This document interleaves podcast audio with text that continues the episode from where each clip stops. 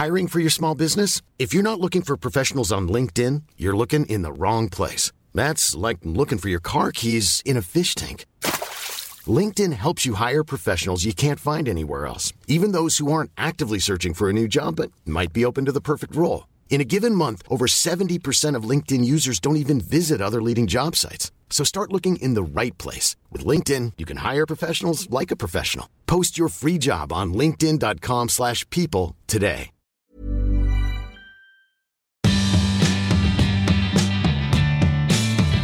Bonjour, c'est Valérie Tribe.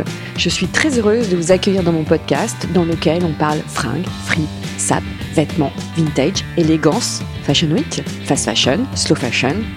Allez, Chiffon saison 8, c'est parti!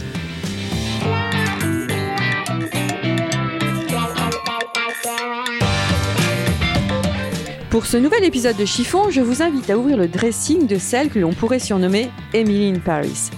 Jessie Chase est une pure New-Yorkaise qui est tombée amoureuse de Paris il y a plus de 10 ans. Consultante et podcasteuse, Jessie aime le yoga, la beauté, le bien-être, mais aussi et surtout notre baguette de pain nationale. Bonjour Jessie. Bonjour Valérie. Alors pourquoi cette comparaison avec Emily Cooper ? En fait, je suis américaine et j'adore la mode, mais j'ai commencé à travailler dans la mode très jeune. Ma mère est styliste. Mais ça, on va en reparler après. Et en fait, j'ai commencé à faire des stages à partir de 14 ans. J'ai commencé d'aller à New York. Je suis née à Montclair, qui est juste à côté de New York. Tu as grandi là-bas ? J'ai grandi là-bas. J'ai été dans une école privée, très traditionnelle, très américaine, très sororité. Sorority. Très sorority. Mais... malgré le fait que j'étais un peu à ma place, je ne sentais pas vraiment à ma place. Mm-hmm. Et je faisais des cours à FIT, Fashion Institute of Technology. Ça, c'est après le bac? Non, en fait, avant. J'avais fait les samedis, ça s'appelle Saturday Live. Et je les avais fait même avant d'avoir fini mes études du lycée. Mm-hmm. Pour un peu... j'avais une curiosité. Donc, à ce moment-là, tu voulais bosser dans la mode? Ouais, je savais depuis très jeune que j'avais envie de bosser dans la mode. Je savais à l'époque, mon père, il m'a donné cette idée. Il m'a dit que je devrais avoir envie de diriger une boîte. Et je l'ai incarné, cette idée. Je me suis dit, non, mais c'est vraiment une très bonne idée. C'est ce que je vais faire. Et c'était ma passion, ce que j'avais envie de faire avec ma vie. Et voilà, j'ai fait des cours chez FIT. Puis, j'ai fait des stages chez Diane von Furstenberg. Tous les étés, quand j'étais au lycée. Diane von Furstenberg. Ouais. T'as un accent. Donc, c'est ce qu'on dit, la créatrice alias DVF. Comme DVF. On dit. Ouais. Et c'était aussi au même moment de la série sur MTV qui s'appelait The City. Mm-hmm. Alors, c'était aussi un peu cliché parce que à l'époque aussi, les caractères, ils ont bossé chez DVF. Mm-hmm. Et, des personnages. Des personnages, merci. Merci. Me fait améliorer mon français. C'était aussi le début de le Meatpacking District. Mm-hmm. Ce quartier, c'était vraiment le tout début quand il y avait la High Line qui est ouverte. C'est le quartier de Manhattan. Hein? Oui, c'est un quartier de Manhattan. Mm-hmm. Et voilà, j'ai grandi à New York, mais j'ai pris le train tous les matins pour aller bosser justement dans ce quartier. Et aussi, la meilleure amie de ma mère, elle habitait pas loin des bureaux. Alors, pendant les deux dernières étés du lycée, j'avais aussi un peu vécu à New York. Et c'était quand j'ai eu cette première expérience un peu seule dans la city, comme une adulte. Mmh. Et ouais, mais de toute façon, tu as toujours eu une appétence à la mode avec ta maman qui est styliste. Exactement. J'ai grandi sur les plateaux avec ma mère qui voyageait beaucoup, qui travaillait notamment beaucoup pour Victoria's Secret, pour Neiman Marcus, pour Saks Fifth Avenue. Elle ne faisait pas d'éditorial, elle faisait beaucoup de catalogues. Et encore, elle travaille encore. Maintenant, elle fait beaucoup d'Amazon, par exemple. Mais je voyageais beaucoup avec elle et j'ai eu de la chance d'être sur ses côtés.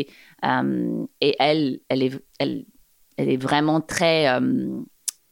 Elle a du style, quoi. Mm. Elle m'a vraiment appris comment mettre des vêtements. On avait une boutique dans ma ville de naissance qui s'appelait Over the Moon. Et c'était des vêtements pour enfants très stylés où on allait. C'était un peu notre sortie. Et voilà, ouais, j'ai toujours adoré la mode avec ma mère et j'ai eu la chance de pouvoir voyager avec elle pour ça. C'est fou parce que moi, je te connais dans la vie privée, hein, le dire. Ouais. Et c'est vrai que dès que je t'ai rencontrée, tu m'as expliqué que déjà toute jeune, tu voulais être dans l'entrepreneuriat. Ouais. C'est ce que tu disais tout à l'heure. Ouais, bah, je pense que si quelqu'un me l'avait dit il y a 15 ans, que j'aurais fondé ma boîte, etc. Je pense que j'aurais pas cru que ça aurait été dans la communication et pas dans la mode. Oui. Je pensais pas de créer peut-être ma propre boîte, mais plutôt de faire les boîtes des autres. Ouais, alors, tu as créé tu es à la tête d'une boutique-agence. C'est ça. The Social Medium. C'est ça. Alors, comment tu as créé et quand? Ça fait pas longtemps, ça fait 1 an, c'est ça? Ça fait, on arrive dans la 3e année fiscale, entre guillemets. Alors, c'est la 2e année, mais ça s'était créé un peu par hasard, honnêtement. Quand je suis arrivée à Paris... Mais c'est ça. Déjà, on va faire une parenthèse. Pourquoi Paris? Paris, c'est une très bonne question. La meilleure amie de ma mère, elle s'est mariée avec un Français. Et ses filles sont comme des sœurs pour moi. Et en fait, à la fin de la fac aux États-Unis, au moins à mon école, on avait une période d'un mois où on pouvait faire une sorte de stage. Alors, il y avait des gens qui l'ont utilisé pour un peu faire des vacances. Mais moi, j'avais vraiment envie d'utiliser cette période pour aller à Paris, pour faire un stage à Paris. Je ne sais pas pourquoi Paris à ce moment-là. Peut-être parce que c'était facile, j'avais un endroit pour rester. Ça fait rêver les Américains à Paris. Et ça fait vraiment rêver les Américains. Et à l'époque, je pense que c'était... On avait 6 mois devant nous pour trouver le stage. Et ma mère, elle avait demandé sur le plateau un jour, est-ce que quelqu'un, un ami qui a une boîte de mode à Paris? Et quelqu'un a dit, si, je connais quelqu'un, c'est Judith Twitou, c'est la femme de Jean Twitou. APC. Et à l'époque, je ne connaissais pas du tout APC. C'était il y a plus que 12 ans. Et j'ai eu l'adresse mail de Judith, je l'envoie en email... que plus tard, je me suis dit, waouh, ça fait rêver d'écrire directement à Judith pour un stage. Quand j'ai compris qui c'était, et j'ai dit, voilà, j'ai un mois, j'aimerais vraiment bien venir vous aider chez APC. Elle a dit, OK, on a toujours quelque chose à faire, viens. Et là, Emily in Paris débarque. C'est ça. Et ça, c'était vraiment peut-être la parenthèse plus Emily in Paris, on peut dire, parce que j'ai resté chez ma tante, qui est la meilleure amie de ma mère. Et sa fille Pauline, elle m'a ramenée dans toutes ses soirées. C'était la rêve, vraiment. Le retour en moto avec un petit Français. En scooter. En scooter, voilà. Et où l'odeur des croissants, ça commence à... Ah, donc, c'est vrai. C'est vrai. Et d'ailleurs, est-ce que tu sentais un décalage dans ta façon de t'habiller avec celle des Françaises à l'époque? Oui. C'est sûr, que ma façon d'habiller a changé. J'étais beaucoup plus dans la réflexion, qu'est-ce que j'allais porter, avoir des cheveux faits. Et je sais que j'étais beaucoup plus cette Française très naturelle. Quand moi, j'étais plutôt habillée, quoi. Et... J'ai vu des photos de toi adolescente. Ouais. T'as posé dans un magazine 17, voilà. T'es hyper habillée, même j'ai vu dans les balles de fin de promotion. Oui, mon promo. Voilà. My prom. Prom. Ouais. C'est vrai que là-bas, tu sens il y a vraiment une différence entre New York et Paris. Pour moi, oui. Je trouve, je sais pas si maintenant j'ai un sorte de bias, mais les femmes françaises habillent. Ça, d'une manière différente, mais quand je dis j'étais habillée au lycée, je veux dire que c'était bien réfléchi. Mais je trouve qu'à New York, et c'est aussi peut-être quelque chose qui a changé, mais ici en France, et c'est quelque chose qui m'impressionne vraiment, c'est que des femmes sont toujours habillées. Tu vas rarement voir une femme française en legging, ou même peut-être on dirait parisienne. Elles vont toujours changer après le jean. Ils vont toujours mettre quelque chose, même si c'est très... ils ont choisi ce qu'ils ont mis hier ou ils rassemblent un truc rapidement. Elles vont toujours s'habiller. Et je trouve ça très inspirante et très différent que les États-Unis. Oui, parce que là, tu es en train de dire que les New-Yorkaises, notamment, sont... C'est ce que j'avais remarqué la dernière fois que je suis allée à New York. Les filles sont très souvent en jogging et basket, mais c'est très loin de Sex and the City. Très loin. Alors, c'est quoi la réalité, finalement? C'est Carrie Bradshaw ou le jogging? Le jogging, à fond. à fond. Si moi, je retrouve... ça dépend qui. Évidemment, maintenant, les amis que j'ai gardés sont plutôt des amis aussi qui ont un côté européen, que j'ai gardé. Les amis avec qui je reste en contact. Alors, eux, ils vont s'habiller. Mais ouais, ça me rend vraiment... c'est quelque chose qui m'inspire beaucoup parce que je dirais que c'est beaucoup plus facile pour moi de mettre un jogging et de sortir. C'est beaucoup plus difficile pour moi de se dire « Ok, je vais mettre une chemise, je vais mettre un jean. » C'est ça, quand tu dis habiller, il faut expliquer aux auditeurs. C'est vraiment le fait de mettre une tenue, on va dire, de ville, quoi. Ouais. Et je dirais que aussi, j'ai été beaucoup inspirée par des femmes françaises pour cette raison aussi. Voilà, j'ai toujours trouvé ça aussi très intéressant d'aller au sport et de voir des femmes se changer, même s'ils n'avaient pas le temps de se doucher, de mettre leurs jeans et leur haut et de partir. En France. Parce qu'aux États-Unis, tu portes un jogging ou tu portes ton legging et tu ressors en jogging et tu vas au brunch en jogging, ou en legging. Oui, mais pour les femmes qui bossent? Pour les femmes qui bossent, elles vont ramener leur tenue. Mais c'est pas...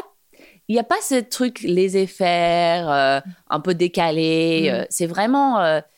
c'est très extrême. Je trouve New York, c'est une ville très extrême. Et moi, je peux être extrême. Et c'est pour ça que moi, je trouve que Paris me convient mieux.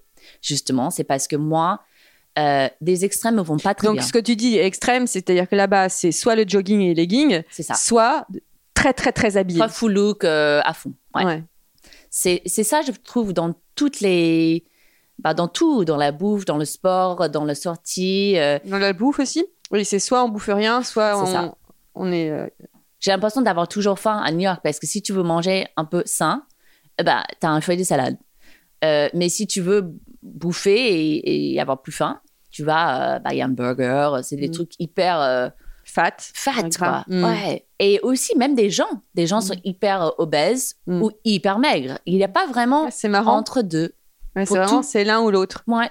Parole de New-Yorkaise. Donc là, pour moi, c'est sûr. Et le mythe de la Parisienne, donc tu le valides? Oui, sûrement. J'adore Paris. J'adore la ville. Tout est à 30 minutes, déjà. Tu fais tout à pied, toi? Moi, je fais tout à pied. Je suis au centre de Paris et je prends rarement le métro.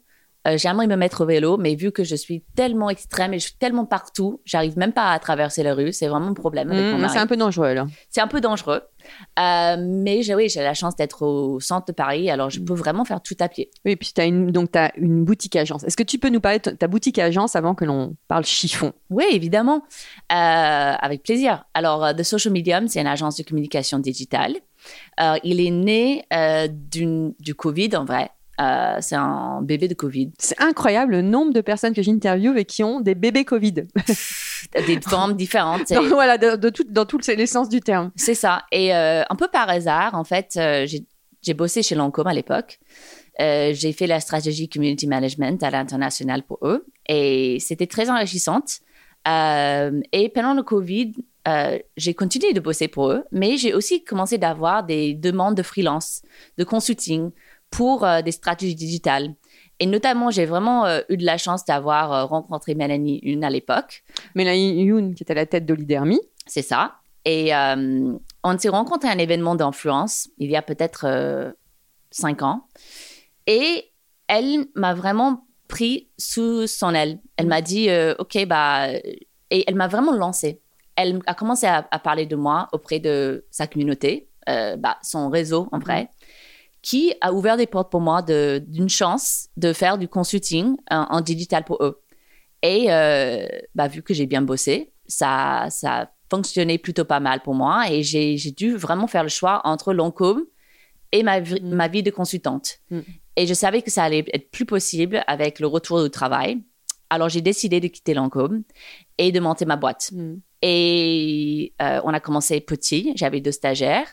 Et puis, en janvier 2022, j'ai embauché la première employée, Sofia, qui est top, italienne, qui est toujours avec nous. Ensuite, mon copain, qui est maintenant mon mari, m'a rejoint pour la partie création de contenu. On travaille ensemble, on est très complémentaires.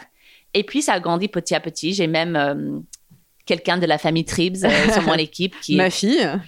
Super chouette. Et ça, c'était né de notre podcast. Exactement, justement. Ouais. Et voilà, on accompagne des marques sur leur stratégie de communication, sur le contenu, sur un peu sur toutes les formes, beaucoup de réseaux sociaux, beaucoup de community management.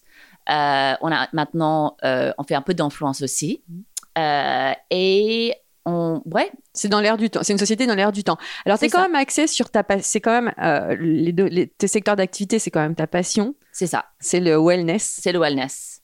Et ça, ça c'était aussi mon passion avec le wellness. Bah, j'ai toujours fait du yoga. Aux États-Unis aussi, les gens ont commencé à pratiquer du yoga régulièrement. Il y a plus longtemps qu'en France. Alors, au lycée, j'ai commencé à faire un peu de yoga. Même au collège, il y avait des cours de yoga à mon école. Ah ouais? Ouais. Et après, à New York, j'ai vraiment découvert le yoga. J'ai commencé à faire du yoga très souvent. Là, tu fais pas que du yoga maintenant. Maintenant, je fais pas que du yoga. À l'époque, je faisais que du yoga. Tu es diplômée d'ailleurs. Je suis diplômée d'ailleurs. J'avais fait ma certification entre ma vie dans la mode et ma vie d'entrepreneur.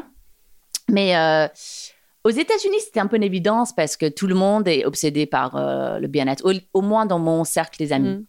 Mais en France, ça a commencé d'être vraiment à la mode. Il y a moins de 5 ans, je dirais. Moins de 5 ans. Et quand j'ai quitté la mode, je me suis dit, j'ai repris ce blog qui était dans 17 Magazine. J'ai changé le sujet et je me suis dit, OK, je vais faire un blog sur toutes les bonnes adresses saines à Paris. Quelque chose que moi, j'aurais adoré trouver quand je suis arrivée. Tous les petits restaurants, les cours de yoga, les meilleurs profs, etc. Et j'ai aussi créé un podcast qui, à l'époque, qui appelait à l'époque Savoir Vivre by Gigi. Et j'ai interviewé des gens dans le bien-être. Mon premier interviewé, c'était Lily Barbery, quand elle avait commencé. C'était vraiment comment j'ai entré dans ce secteur. J'ai rencontré beaucoup de gens. C'est vrai que toi, si on veut un renseignement sur une salle de sport, tu connais toutes les salles de sport de Paris. Hein. C'est ça. Les lieux bien-être. Ah oui, c'est sûr. Tu m'as dit, quand je t'ai demandé quel est ton lien ou qu'est-ce que ta mode, tu m'as dit la mode, c'est le well-being, le bien-être. C'est mon bien-être et je dis ça parce que pour moi, d'aller faire du sport et de manger sainement, c'est né pour moi. C'est très facile. En fait, quand j'avais 16 ans, j'ai tombé malade et en fait, mon vésicule biliaire ne marchait plus. Alors, je devais manger sainement parce que de toute façon, je ne pouvais plus digérer ce qui était gras. Alors, on t'a enlevé ta vésicule. Ouais, ils m'ont enlevé. Alors pour moi, c'était facile. C'était une évidence que sinon, je tomberais malade. Ouais. Et le sport, ça vient avec. Quand on mange bien, on a envie de faire du sport aussi. C'est important de le dire et de le redire. Ouais. Manger bien, mais aussi faire du sport. Ouais. Et quand on fait du sport, on a envie de manger bien. Alors, c'est main en main. Mais je trouve que pour moi, quand je m'habille, quand je mets quelque chose, quand je ne suis pas en jogging, je me sens bien. Et quand je n'ai pas envie de m'habiller, c'est quelque chose... ça rassemble à comment je sens psychologiquement. Si j'ai envie de mettre du jogging tout le temps, j'ai pas envie de faire un effort, je vais peut-être pas bien. Mais quand je sens bien dans mes vêtements et j'ai envie de m'habiller, c'est une bonne signe pour moi. Parce que moi, quoi qu'il arrive, je mange sainement. Quoi qu'il arrive, t'as une discipline de vie de faire. C'est ça. Tu te lèves tôt, tu te couches tôt. C'est ça. Et pour moi, oui, je me couche, je m'endors devant la télévision à 21h. Et j'adore me lever tôt. C'est quand je suis le plus concentrée, quand j'arrive à bosser le mieux. Mais pour moi, le fait de devoir sortir de ma garde-robe, une tenue, de devoir le ramener au sport, pour moi, c'est un effort. Et ça, pour moi, ça montre où je suis mentalement. Et donc, ça te plaît? Oui, ça me plaît beaucoup. Quel est ton style au quotidien? Je trouve que mon style a un peu évolué. Avant, je trouve que peut-être je suis devenue un peu plus new-yorkaise. Ah, maintenant, t'es devenue new-yorkaise? Un peu. Je pensais à ça ce matin. Si le new-yorkaise... Ah, mais le médium, alors. Le médium. Le médium, ouais. C'est ça. Pas le talon avec le mini-jupe et la chemise en soie. Non. Avant, j'étais très Isabel Marant, mais très, très, très... Là, maintenant, je commence à intégrer des choses d'autres marques, comme R13. J'adore aussi The Row. Je dis des marques un peu new-yorkaises. Il y a quand même un lien avec New York. Mais dans ton quotidien, t'es quand même toujours en jean. Oui, toujours en jean. T'aimes beaucoup les chemises à carreaux aussi. Oui, j'aime beaucoup les chemises à carreaux. J'aime bien les bonnes basiques. Alors, j'ai beaucoup de jeans Redone. Je suis trop... Pour toi, c'est une bonne marque? Ouais. Bah, moi, avant. Bah, je dis avant parce que maintenant, ils ont beaucoup de leur coupe à eux et je préfère les vintage, parce qu'ils sont plus difficiles à trouver. Je suis dégoûtée que j'avais vendu beaucoup de mes bottlers, mes jeans APC vintage. Je ne sais pas pourquoi j'ai fait ça, mais j'avais des super bottlers. Mais c'est quelque chose que j'ai fait depuis petite. Maintenant, il y a Vinted, il y a Vestiaire Collective, il y a des sites qui ça rend facile, mais avant, je mettais tout sur eBay. J'avais un business eBay, mais à fond. Je vendais tout, même pour ma mère, pour pouvoir acheter des nouvelles choses. Oui, j'aime bien des bonnes basiques. J'aime bien des t-shirts Hanes, américaines. J'aime bien, des jeans Redone, des bottines en noir. Je suis assez casual. Est-ce qu'il y a des choses que tu ne porterais jamais? Je ne porterais jamais. Dans la vraie vie, pas des talons. C'est pas mon style. C'est que vraiment pour sortir dîner. Mais des talons hyper... Ah, pour aller dîner quand même, tu... Mais des petits talons. Ouais. Je sais pas si c'est parce que mon mec, il est pas beaucoup plus grand que moi, mais c'est pas mon truc. J'arrive plus à marcher avec. C'est pas mon truc. J'aime bien. Faut que ça confort. Un peu à l'aise. Alors peut-être c'est ma côté jogging, mais j'aime bien être à l'aise, ouais. Quand si t'as une réunion très importante ou un enjeu, enfin, on sait pas, t'as besoin d'avoir confiance en toi. Est-ce que t'as une tenue ou un vêtement particulier? Bah. J'aime bien les robes Isabel Marant pour ça. C'est un peu effortless, mais c'est toujours joli. Sinon, une belle chemise avec un jean et des bottines noires. Si c'est très important, peut-être aussi un blazer, mais qu'une seule. C'est là que tu te sentiras plus forte. Ouais. Est-ce que tu as le souvenir d'un fashion faux pas? En fashion faux pas, bah, on peut revenir à cette fameuse parution dans Seventeen Magazine. C'était pas moi du tout qui a choisi le look. Et je porte des bottines, mais qui sont coupées à la cheville, en zébra. Zébré. Non, c'est pas pour moi, ça. Sinon, quoi d'autre? Fashion faux pas. Non, c'était dans ta vie d'avant, en fait. Ma vie d'avant, quoi, ouais. Ouais. Et maintenant, t'es du genre, tu passes plus de temps dans ta salle de bain ou plus de temps... Je passe quasiment pas de temps dans mon salle de bain. Je me douche très rapidement. Je suis très... j'aime bien être efficace. Alors, j'aime bien aussi des produits efficaces. Et alors, pour ton dressing, du coup, le matin, tu restes 1 heure devant ou alors pas du tout? Tu chopes ce que t'as? Bah, en fait, je passerai plus du temps devant mon garde-robe. Ouais, dans mon dressing. Oui, quand même. Ouais. Oui, parce que j'arrive pas à me décider. Parce que aussi, je pense que j'ai un peu cette bataille dans ma tête, tu vois. J'ai envie de porter quelque chose de confort, mais j'ai envie de faire un effort. Alors, qu'est-ce que je vais faire? Qu'est-ce qui va être le juste au milieu? Mais aussi, ça m'arrive, si je trouve un look que j'aime bien, de le porter, le même look pendant quelques jours, jusqu'à ce que j'en ai marre, et après, je changerai. Quel conseil tu donnerais aux femmes qui n'osent pas? Quel est le vêtement qui pour toi rend belle n'importe quelle femme? Le vêtement qui rend belle n'importe quelle femme. C'est une très bonne question. Je trouve que justement en veste en jean, plutôt une chemise. Une chemise en jean. Une chemise en jean avec un jean, un peu comme ce que tu portes aujourd'hui, Valérie. Ça rend belle. Surtout avec un petit côté féminine. Ça dépend quoi. Par exemple, toi, tu portes des perles. Je trouve que ça rend très joli. Oui, et l'accessoire, justement, ton rapport à l'accessoire, au sac, aux chaussures. Qu'est-ce qui compte le plus? Le sac, les chaussures ou les bijoux? Bah, on est un peu différents là-dessus parce que moi, je suis beaucoup plus sac que chaussures. Mais j'ai beaucoup plus des chaussures que des sacs. J'adore les sacs. J'ai toujours eu une adoration pour des sacs. Là, maintenant, j'adore les sacs The Row. J'adore les sacs The Row. Très... Parce que je suis beaucoup moins dans la marque qui est partout. J'ai beaucoup... Tu préfères le luxe discret parce que c'est ça. The Row, c'est quand même... Luxe discret, voilà, c'est ça. Parce que c'est quand même très cher. C'est quand même très cher. Ouais. Mais j'achète beaucoup sur Vinted. Voilà, c'est ce que j'allais dire. Vinted et Vestiaire Collective aussi. Oui, et aussi j'ai un dépôt vente dans mon quartier. Adresse. Une bonne adresse qui s'appelle J-Trock sur rue Véledo. Et pour la petite histoire... Quelle adresse? J-Trock, c'est rue Véledo. Dans le premier arrondissement. Une fois quand j'étais à Paris, je pense que c'était quand j'ai fait mon Erasmus. J'ai fait un Erasmus de 2 mois en été. J'ai fait Columbia, c'était mon école, et ils ont leur campus ici à Paris, dans le 6e.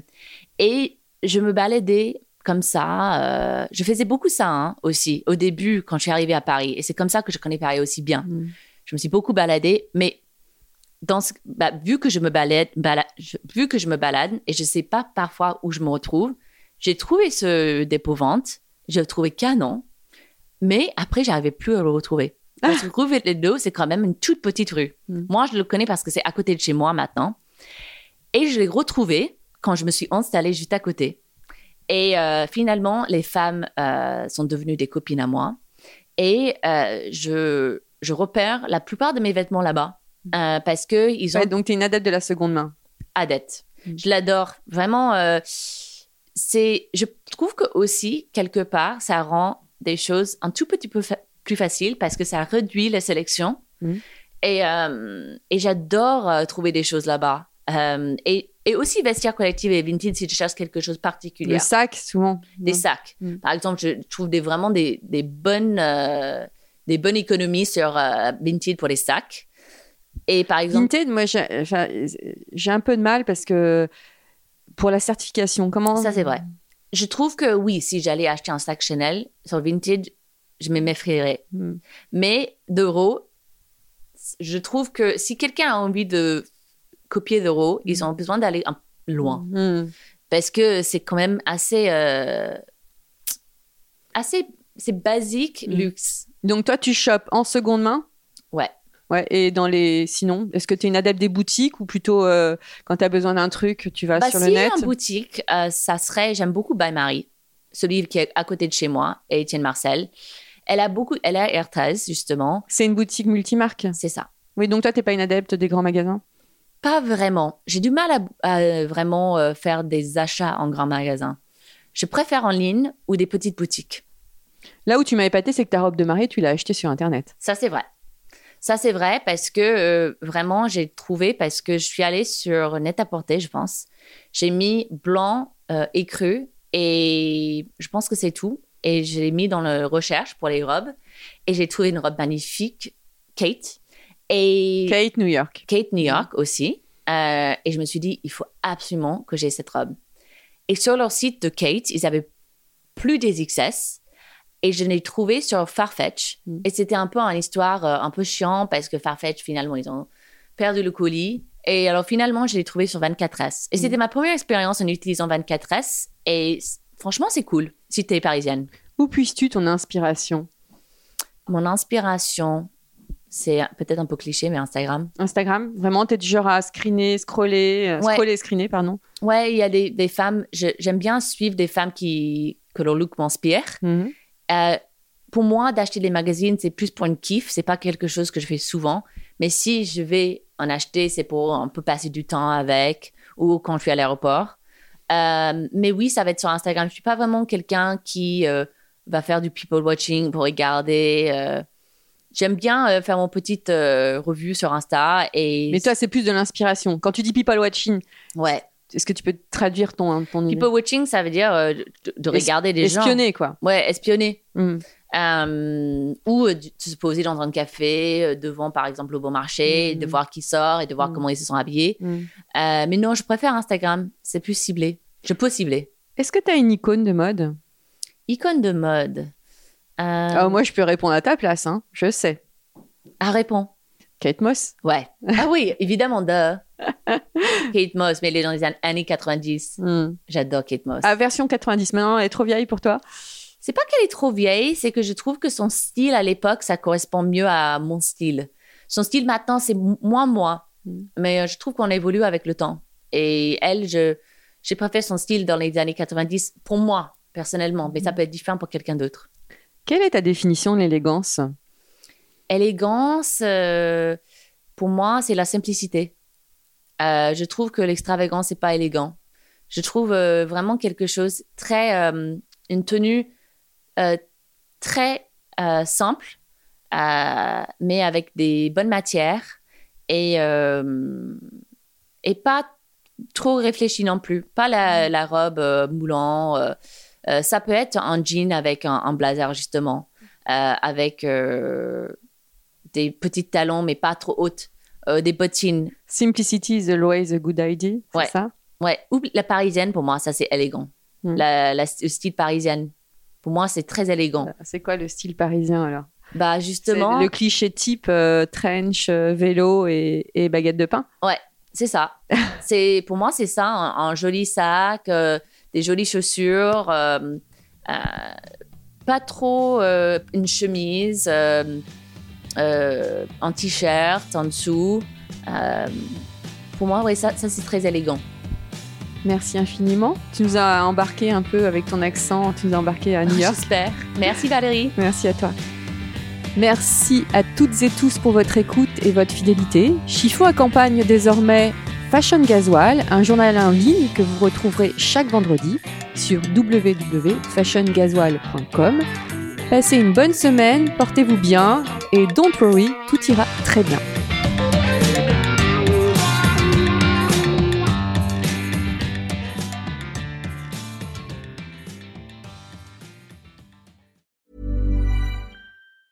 Mom deserves the best, and there's no better place to shop for Mother's Day than Whole Foods Market. They're your destination for unbeatable savings. From premium gifts to show-stopping flowers and irresistible desserts, start by saving 33% with Prime on all body care and candles. Then get a 15-stem bunch of tulips for just $9.99 each with Prime. Round out Mom's menu with festive rosé, irresistible berry chantilly cake, and more special treats. Come celebrate Mother's Day at Whole Foods Market.